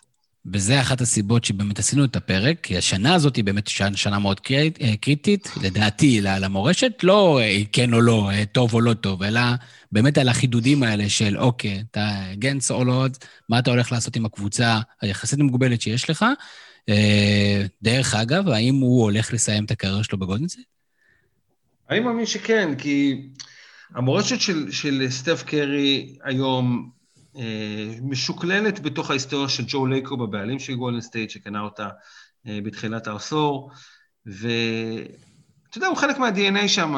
עכשיו, זה לא עניין של כסף, וזה לא עניין של, של שום דבר, זה עניין של בוא, בוא תעשה את הדבר הנכון. ואני חושב שאחד כמו סטף קרי, אה, אחרי כל מה שהוא עשה בגולדן סטייט, המועדון לא ירצה לוותר עליו. הוא לא נראה לי יחפש אתגר במקום אחר, נראה לי כאילו הוא כבר יהיה שבע מכדורסל, אם הוא, אם הוא ירצה, הוא יפסיק פשוט לשחק כדורסל. אז אני לא רואה את זה קורה. אה, אני חושב שהוא מהשחקנים שראוי שיהיו בקבוצה אחת כל הזמן. השאלה אם יש לגולדנסטייט עוד אפשרות ליצור אה, קבוצה לאליפות, כי בינתיים יש אה, מרוץ חימוש של כל הקבוצות, ואין עוד הרבה, המון זמן לבנות שם קבוצה חדשה לאליפות. לדעתי, סטף קרי לא יזכה יותר באליפויות. זה ההרגשה שלי. אמ, זה לא, שוב, לקחת אליפות זה תלוי כל כך המון גורמים. היה לגולדנסטייט כל כך הרבה מזל, אה, גם בבחירות נכונות, קליי תומפסון ודריימונד גרין וקרי, וגם אה, ניהול יוצא מן הכלל של ה general manager בוב מיירס, וגם העניין המזל ההיסטורי הזה שבדיוק התקרה קפצה בצורה לא הגיונית, בדיוק בשנה שקווין דורנט מתפנה. שוב, כשאתה כל כך מצליח ומקבל כל כך המון אה, צ'יפים שנופלים מכיוון שלך, אתה לא יכול להתלונן. וגם מזל שלילי, היה שם פציעות שמנעו ממנו. נכון. נכון, בצדת הגמר מול טורונטו זה היה לגמרי בולט. שוב, קרמה, לטוב ולרע. ג'ו לייקוב, אה, הבעלים, דיבר על זה שהם נמצאים שנות אור לפני כל הליגה, ומאז שהוא אמר את זה, המועדון הזה בצליחה משמעותית. אני לא דואג לגולדנסטייט, אבל אני חושב שהשנה יהיה להם מאוד קשה להגיע, נגיד, לפלייאוף במערב, כי, כי זה קשה, אין מה לעשות. ולכן אני אומר, הציפיות שלי מקרי השנה, להשתחל לפלייאוף מהמערב אה, על כתפיו. וזה יהיה קשה גם ככה. כמה הופעות הירואיות אה, במשחקים גדולים, וכי כן. לדוגמה, 62 נקודות שלו, נגיד קבוצה טובה, חזקה, זאת אומרת, זה לא הגיע נגד אה, אה, טורונטו של ה-80 נקודות של, אה, של אה, אה, בריינט, לצורך העניין. כן. ונכון, ואני אמרתי, אני חושב שהוא יקלע גם יותר מ-62 נקודות מתישהו, אה, ביום שיבוא לו, כאילו שממש יהיה חשוב לו. ואני מאמין ש... טוב, לא יהיה לו עוד אליפויות, ועדיין, שלוש אליפויות, שני MVP, אה, יהיה לו עוד כמה אולסטרים, יהיו לו עוד כמה שיאים, יהיה לו את מלך השלשות בכל הזמנים. אה, גוף עבודה יוצא מן הכלל לדבר עליו, אה, מורשת היסטורית, בן אדם שקל לאהוב אותו, שקל לאנשים שחורים להתחבר אליו היום, גם בקטע חברתי וגם שהלבנים יבינו מאיפה הוא מגיע. מישהו שקל מאוד לשווק אותו, ש... שאתה יודע, הוא, הוא מיינסטרים, ועדיין אתה לא יודע עליו הכל, כי הוא לא רוצה שתדע הכל. כאילו, שילוב של המון המון אה, פנים בתוך בן אדם אחד, שזה בעיניי אה, נדיר בעידן הזה, שאנחנו יודעים הכל על כל אחד. לגמרי. כמה שאלות גולשים שבכל זאת אנשים שרצו לתרום. כן, ברק, רצית להוסיף משהו? לא, אני רק אומר שמעבר למה שאמרת, היה עוד איזה, עוד איזה אנקדוטה קטנה לגבי, אנחנו כל הזמן מדברים שקרי שינה את המשחק, אז הוא לא רק שינה את המשחק, הוא גם שינה את, אה, את, ה, את משחק המחשב, את, את ה-EA ספורטס הוא שינה, כי המשחק, ה-NBA, המשחק מחשב, לא הצליח לעמוד בקצב של, ה, של, הש, של השינוי משחק, שאיך שהוא שיחק. כלומר, כמה שטוב שהוא היה, היינו בוחרים אותו, גם אני, גם תמיר, היינו בוחרים אותו במשחק ב-2K, והיינו מנסים לזרוק כמו שהוא זורק במציאות, והמשחק מחשב, עד נקודה מסוימת, לא הצליח בכלל להבין שהזריקות כאלה הן הגיוניות והן נכנסות, והיה לו אחוזים הרבה יותר נמוכים ב-2K, עד שעשו שם איזה שינוי באלגוריתם, שזר... שהוא ספציפי לזריקות כאלה הזויות כן נכנס, אז הוא שינה גם את ה-2K, לא רק את, ה... את המציאות. ואתה יודע מה, בעולם שהכל כזה televised, אה, ובכלל, אם אתה רואה נגיד את כל ה highlights בכל לילה, כאילו, אומרים לך רק שלשות. פעם אומרים לך כל מיני צירופים, מהלכי הגנה, זה לא מעניין, זה כאילו אומרים לך רק את השלשות פחות או יותר של הקבוצות, וזהו. וזה גם חלק מהעניין, בגלל השלשות האלה, שלשות לוגו האלה. זה לא רק שלשות, זה זה לא שלשות, זה שלשות ממרחקים הזויים, תוך כדי כן. ריצה, תוך כדי עצירה אה, מתפרצת כן. מהקו הצהוב, מי שפעם מתאמן בילדים. כמו שאמרתם, מסל של דמיין לילארד, אה, השלשה נגד אה, אוקלאומה מהחצי, כשהוא עושה את הביי ביי המפורסם לספסל שלהם. וזה זריקה, שמי שרואה את לילארד יודע שזה, שזה נכנס. זאת אומרת, זו זריקה טובה עבורו. זה כמו אה, שלושה מהצע, מה, מהפינה, אה, כמו שהיה אצלנו במגרשים בכרמיאל. אה, עופר גולדמן בעצם התייחס לשאלה ש, ששאלנו מקודם, שבהנחה והרכב הנוכחי הזה אין אליפות, או אין, לא קרוב אפילו לאליפות, האם הוא צריך ללחוץ על טרייד בשלב מסוים? אה, או שבאמת זה לא מעניין אותו עוד אליפות על הבלט, ויותר חשוב לו המורשת הגולדן סטאית שלו. בגלל שהוא בחור כזה נחמד, וכזה טוב ונאמן, ויש שם חיבור מאוד גם לקהילה, וגם למאמן, וגם ל general manager, ולא נראה לי שהוא ירגיש בנוח פתאום ללכת, ויאללה, לאן הוא ילך עכשיו? כאילו מה, לדנבר, והם יאבקו על אליפות? אולי הם ייקחו, אולי לא, אני לא יודע אם זה מספיק, כאילו מול, מול הלייקרס הנוכחים. ואז אתה מגיע לדנבר, לא יודע, כאילו... אני חושב לא, שהסיכוי... אתה עושה את זה אם אין לך אליפות. אם אין לך אליפות ואתה רוצה, אתה מוכן לקבל את זה שמישהו מוכן לעשות הכל בשביל להגיע. יש לו שלוש אליפויות, המורשת שלו סבבה לגמרי גם ככה. אמ, זה מתאים אני חושב שהסיכוי היחיד, נכון, אני חושב שהסיכוי היחידי שהוא יעשה דבר כזה, זה אם הקבוצה תהיה בהתרסקות טוטאלית, התרסקות, והוא יבין שהחוזה הענק שלו גורם לכך שהקבוצה לא יכולה להרים את הראש. עכשיו זה יהיה יותר ברמה האלטרואיסטית, לאו דווקא בגלל שהוא רוצה להשיג יותר, אלא, אוקיי, החוזה שלי גדול מדי לקבוצה בשלב שלה, אין לי מה להעביר פה את הזה, ואז אחד מהשניים, או שהוא באמת הוא יפרוש כי עוד 50 מיליון דולר איזה, אז הוא יעשה את זה באנדר ארמור, או באחד מהנותני החסויות שלו, או שיתפתח לאיזה משהו כזה או אחר עם חבר משכבר הימים, שהוא יחזור אליו לאיזה ביקור, איזה משהו כזה. אני לא רואה סיטואציה אחרת uh, במצב שלו, כי הוא כל כך מזוהה עם קבוצה, הוא פשוט פרצוף של עיר, ועיר של ספורט, עיר של טק. אני לא חושב שהוא גם ימהר כל כך לעזוב את הביי אריה, uh, גם מבחינת uh, שיקולים מסחריים, זה המקום להיות. היום בארצות הברית מהבחינה הזאת. אה, ניתאי אריה שאל אה, שאלה מעניינת, אני גם לא בטוח שאני מסכים איתה, ונראה מה אתה חושב, גברי. אמר, למה בעצם סטף בשיאו לא פגע במעמד של לברון כשחקן הטוב בליגה? ואני חושב שדווקא, בטח בשנה שהוא היה MVP אנונימי, אה, כל פעם אנונימי, זה לא אנונימי, אחד, זה חד אה, אה, משמעי, אני חושב שהיה בהחלט שיח האם מי שחקן יותר טוב בליגה. זאת אומרת, היום זה במבט אחורה, זה נראה כאילו, כלומר, אי אפשר להשוות את זה בגלל גודלו של לברון, אבל אני חושב שבזמנו, אם היה בחירת דראפט, אני מניח שהיו הרבה אנשים שהיו בוחרים את סטף קרי ראשון. תראה, אמ, אני תמיד אומר שזו הסתכלות על אה, תפוזים מול תפוחים. לפעמים בא לך את זה, לפעמים בא לך את זה. זה שני משחקים שהם כל כך שונים במבנה גוף שלהם, ובמה הם יכולים לעשות. הרי אם אני אשים אותם במשחק אחד על אחד, אני עדיין, גם אם אני יודע שסטף קרי יכול לקלוע עליו שלשות, אני מאמין שכשלברון ייקח אותו לסל וישים עליו נקודות יותר בקלות ממה שלהפך, ולברון יכול לחסום את קרי יותר מההפך. לברון שחקן טופ שלוש בהיסטוריה. וסטף קרי לא יהיה שם, וזה בסדר, לא כולם יכולים להיות ברמות האלו. אה, לברון נוצר במעבדה בשביל לשחק כדורסל, ולמרות שבעיניי מייקל ג'ורדן היה גדול ביותר, ללברון יש אולי את הקריירה הכי גדולה, מבחינת מההתחלה ועד הסוף שלה ואיפה הוא יסיים אותה. בעיניי סטף קרי לא, לא יהיה לברון. היה שנה, שנתיים שהוא היה השחקן הכי טוב בליגה, וזה בסדר. גם לא כל שנה לברון מקבל MVP, והוא לא צריך לקבל כל שנה, כי זה לא... גם ג'ורדן הפסיד לברקלי ולמלון, והוא עדיין היה שחקן יותר טוב ממנו. סטף קרי, אה, עם, עם המבנה הכדורסל שלו ועם היכולת שלו לשחק, הוא מקסם את מה שהוא יכול, מבנה גוף של מישהו מטר תשעים ושתיים, לא חזק פיזית, ועם היכולות שלו לשחק רחוק מהסל. אבל הוא לא מישהו שיכול ללכת, זה לא שהוא לא יודע לקלוע לייפים ולהיכנס ולנצל את הזריזות שלו, אבל זה לא המשחק שלו. ולכן מבחינתי, אה, הוא לא יכל להיות שם לאורך זמן בתור השחקן הכי טוב בליגה. הוא יכול, זה גימיק נחמד שעובד לשנה, שנתיים, שלוש, זה לא משהו שיכול לאורך זמן. אני מסכים שהייתי יכול לראות, לדמיין אותו עוד שנה, שנתיים שם נאבק על ה-MVP, ולא שייתנו לראסל ווסטבורקים וג'יימס ארדנים וכל מיני כאלו, שזה MVPים שלעונה אני יכול להבין אותם, אבל עדיין, לא הייתה שנה שראסל ווסטבורק היה שחקן כדורסל יותר טוב מסטף קרי, גם אם הוא עשה שם טריפל דאבל. לא, ברור שאם את ברגע שאתה שם את דורנט איתו בקבוצה, אתה לא יכול לבחור MVP מהקבוצה הזאת. בדיוק, בדיוק. כדי להיבחר MVP. ברגע אה, שקווין דורנט הגיע, זה היה Game Changer מבחינת היכולת שלו להיאבק על תארים אישיים אה, עד הסוף, אין מה לעשות. לגמרי. אהוד רבן אה, אומר, בסופו של דבר ההיסטוריה נוטה לשכוח או להמעיט בערכם של שחקנים שאין להם וי ליד כל מה שצריך. אז כמה זה שאין לו את ה-MVP של סדרת הגמר שדיברנו על זה, יפגע בסופו של דבר במורשת של קרי, ואתה יודע, עוד 20-30 שנה בקהילת הכדורסל, אולי יגידו, מה, מה אתה מדבר? אין לו אפילו Final MVP, איך אתם בכלל מחשיבים אותו כאחד מהגדולים ביותר? אז בסדר, הוא היה כמו דוקטור ג'י, יש לו איזו תנועה יפה ואתם מבסוטים, אבל מהגדולים ביותר, בלי פיינל MVP.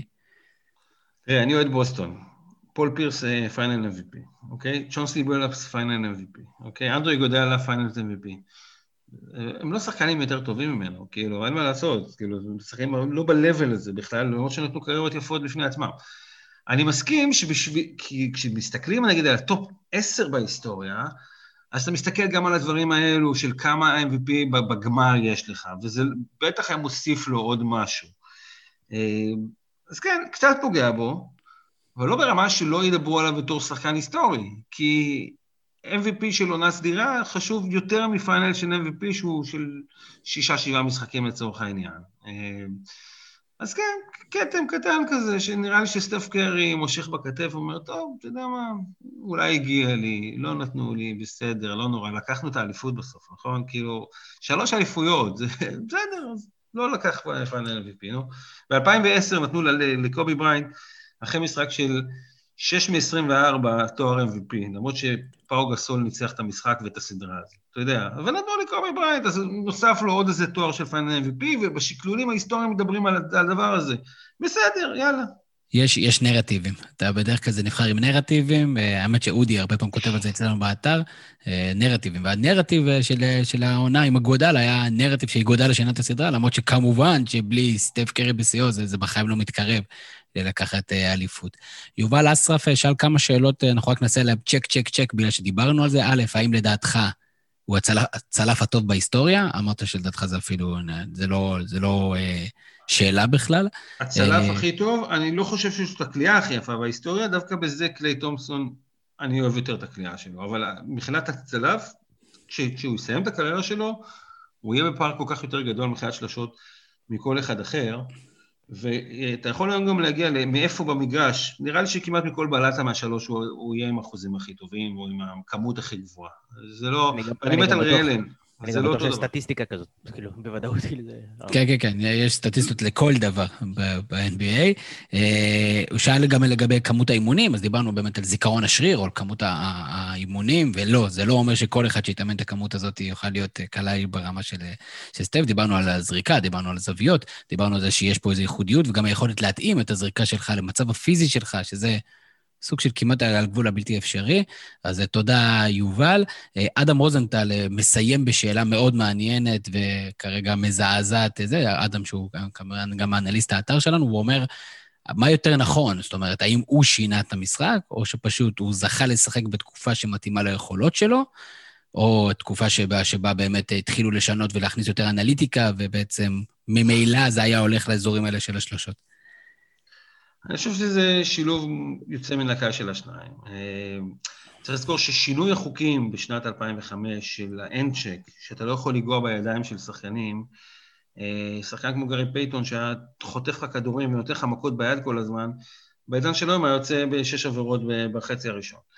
אז זה גרם לכך ששחקנים התחילו, שחקנים נמוכים ושחקנים במבנה גוף של סטף קרי, שבשנות ה-80 וה-90 היו מתקשים מאוד, אתה יודע, היו שומרים עליהם הרבה יותר טוב, אז הוא כן נולד לתוך עידן שיותר קל לשחקנים עם המבנה גוף שלו ובתפקיד שלו.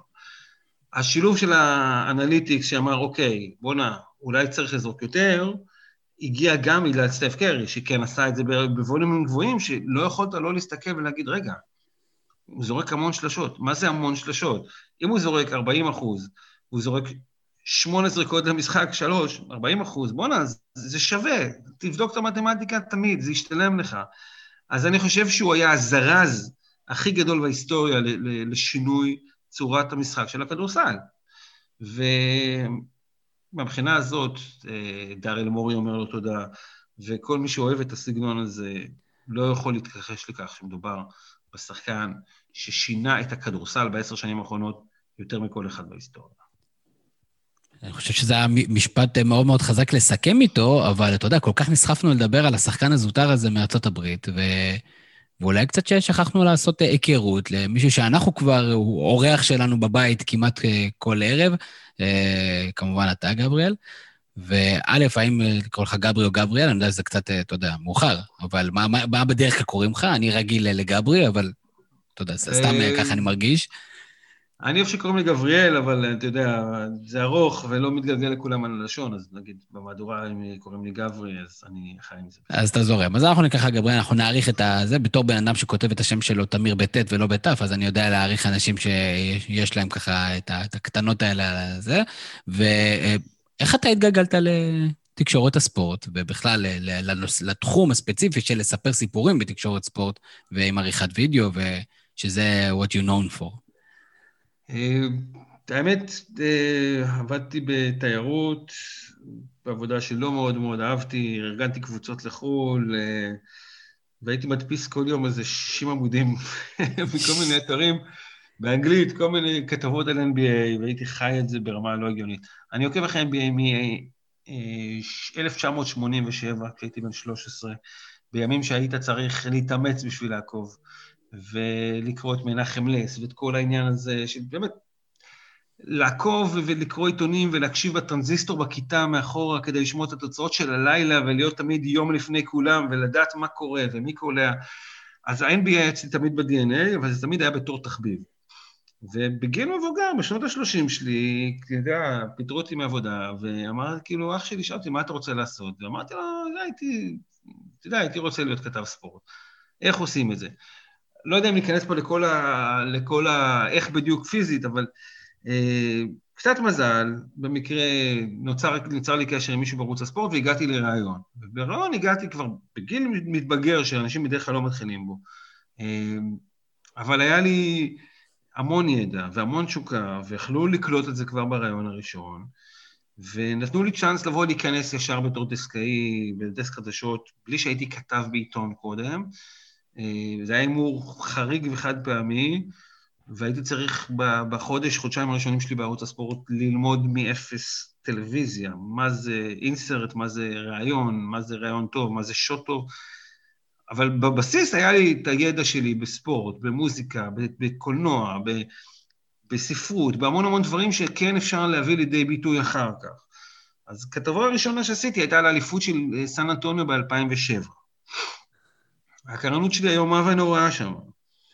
אבל הטקסט, אני חי איתו בסדר, אתה יודע, כאילו, אני, אני יודע על מה אני מדבר, כי, כי אתה יודע, זה סן אנטוניו, מה זה, זה טוני פארקר פה, לוקח פה פעם ראשונה MVP, כאילו, של אירופאי, אתה יודע, כאילו, היה שם משהו מיוחד, כאילו, לצורך העניין.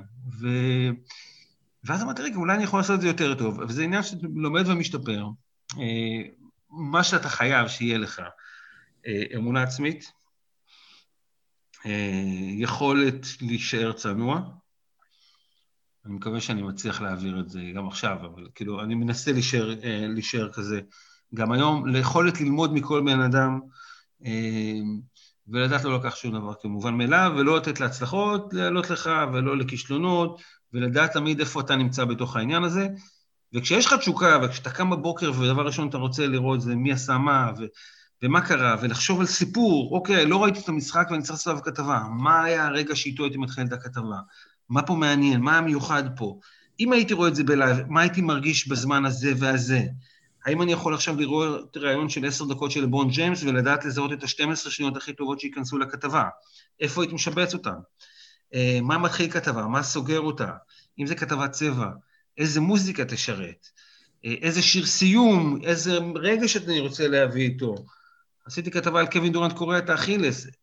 בואנה, חמש דקות לפני שגומר את הכתבה, בא לי שיר Human Touch של, של ברוס ספרינגסטין עם מילים ש, שיושבות בול אחד לאחד לדבר הזה, ואני אומר, כאילו, אז פתאום הידע שלי במוזיקה בא לידי ביטוי, והחיבור והאינטואיציה והבטן שאתה עובד איתה, כל הדברים מתחברים בסוף למשהו. וכשאתה עושה את זה עם המון תשוקה ועם המון אה, רצון להצליח ועם המון עבודה קשה, שוב, אין לזה ספק, אתה חייב לעבוד קשה. אה, אז אתה יכול להצליח. מה, זה נשמע כמו רעיון עם שחקן, עם שחקן, אה, אתה יודע, שחקן כדורגל, שחקן כדורסל, זה, זה היה הביא על כל הנקודות הנכונות. אה, נמרוד קדוש אה, אמר שהוא קודם כל רוצה להחמיא לך על כתבות מעולות באמת, שהוא מאוד מאוד נהנה מהן, ושאל מה הדבר שהכי חשוב לך כשאתה בוחר נושא לכתבה?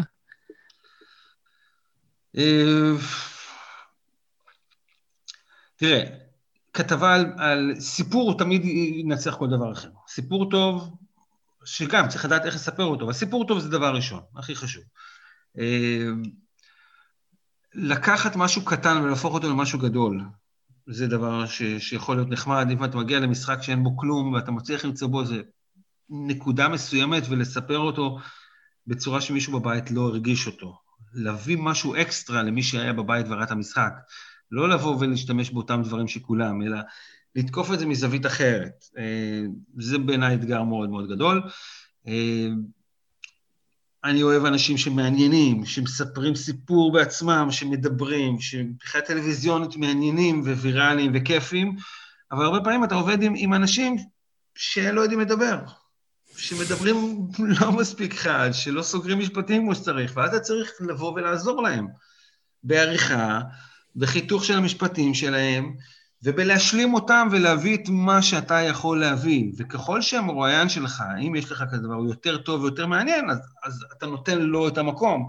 ואם אתה מרגיש שאין לך עם מה לעבוד, אז אני צריך להביא את הכתיבה שלי, עם הקריינות שלי ועם הרגש שאני מביא, יותר. ואתה יודע, אם אתה עושה כתבה על מישהו משעמם, אתה צריך להיות יותר יותר מעניין מאחרים, אין מה לעשות. לגמרי.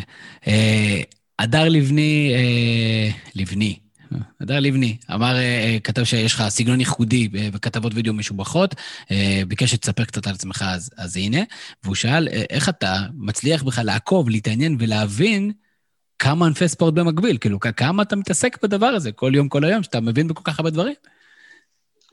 אז שוב, כשדיברת על מה חשוב להגיד, אה, אם הייתי צריך לקבל עכשיו מישהו לערוץ הספורט, הייתי שואל כמה שאלות על כדורגל וכדורסל, אבל הייתי שואל מלא שאלות על ידע כללי, אולימפיאדה, אתלטיקה, ג'ודו, פוטבול, סנוקר, לא משנה, עוד דברים.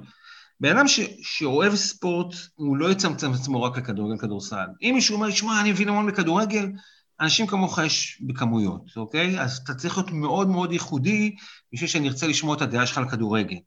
אבל אם אתה גם יכול לחבר לי את זה ולדבר איתי, אתה יודע, אה, רוני אוסליבן, שחקן הסנוקר, הוא מזכיר לי את אהרון רוג'רס, הקווטרבק של גרינביי, ששניהם גאונים בתחום שלהם, אבל לא מספיק מוציאים את זה לאופק, ואז אתה יכול להשוות את זה לאיזה שחקן כדורסל, אז אני אומר, אוקיי, יש פה איזה עומק.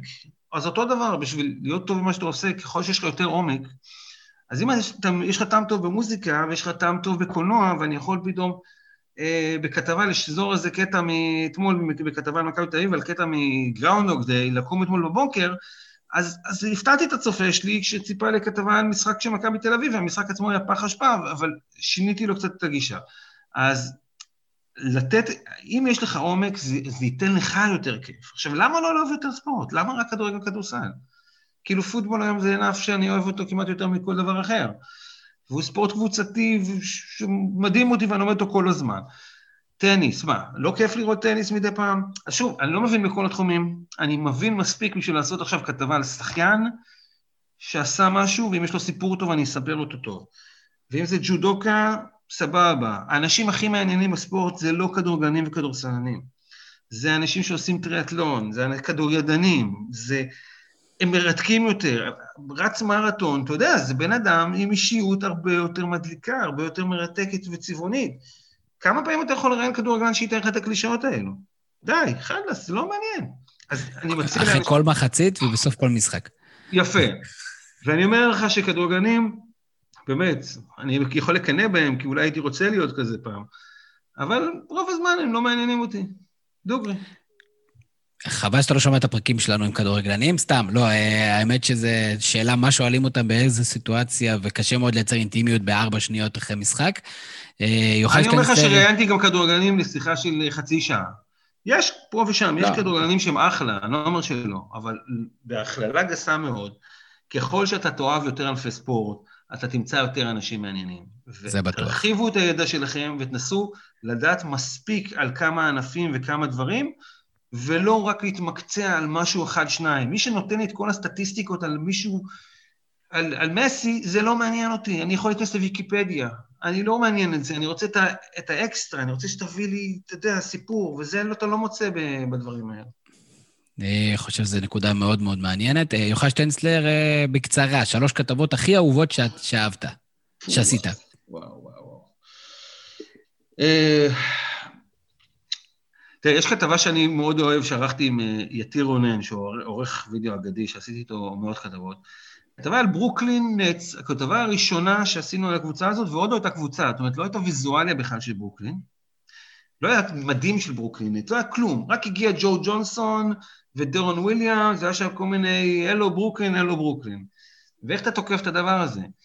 והלכתי לקולנוע, והראיתי שם ספייק לי, והראיתי שם וודי אלן, והבאתי מה זה ברוקלין מבחינת התרבות האמריקאית, ומה זה יהודים, ואוכלים סטייקים, הסטייק הכי טוב, ואתה יודע, פיטר לוגר, ויהודים ושחורים, וכולם מתערבבים ברחובות. יצא לי איזה משפט שהתכתב עם ברי סחרוף, ומוזיקה, ויהודה פוליקר סיים, הכל התחבר שם מבחינת סיפור. עזוב כדורסל, ראו שם כדורסל בהתחלה, וראו בסוף, וכל אשר היה מה זה ברוקלין.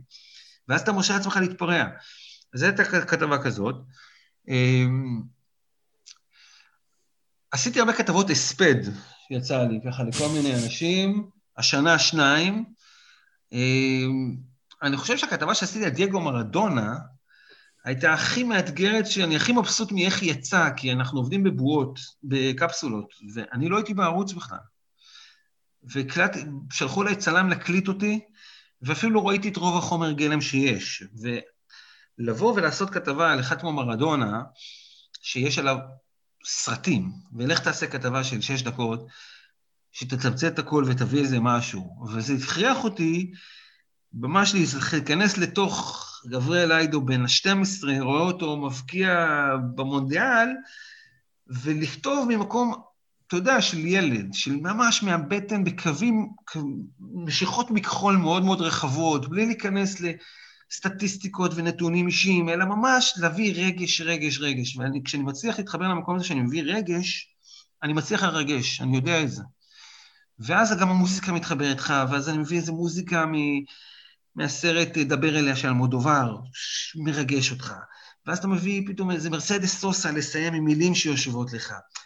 וכל זה עשיתי בלי לדעת מה העורכת שמה, ואיזה שוט היא שמה, ומה היא מכסה, ואיך זה מתחבר. נתתי קווים כלליים, אבל הייתי צריך לשחרר, שזה הדבר שהכי קשה לי.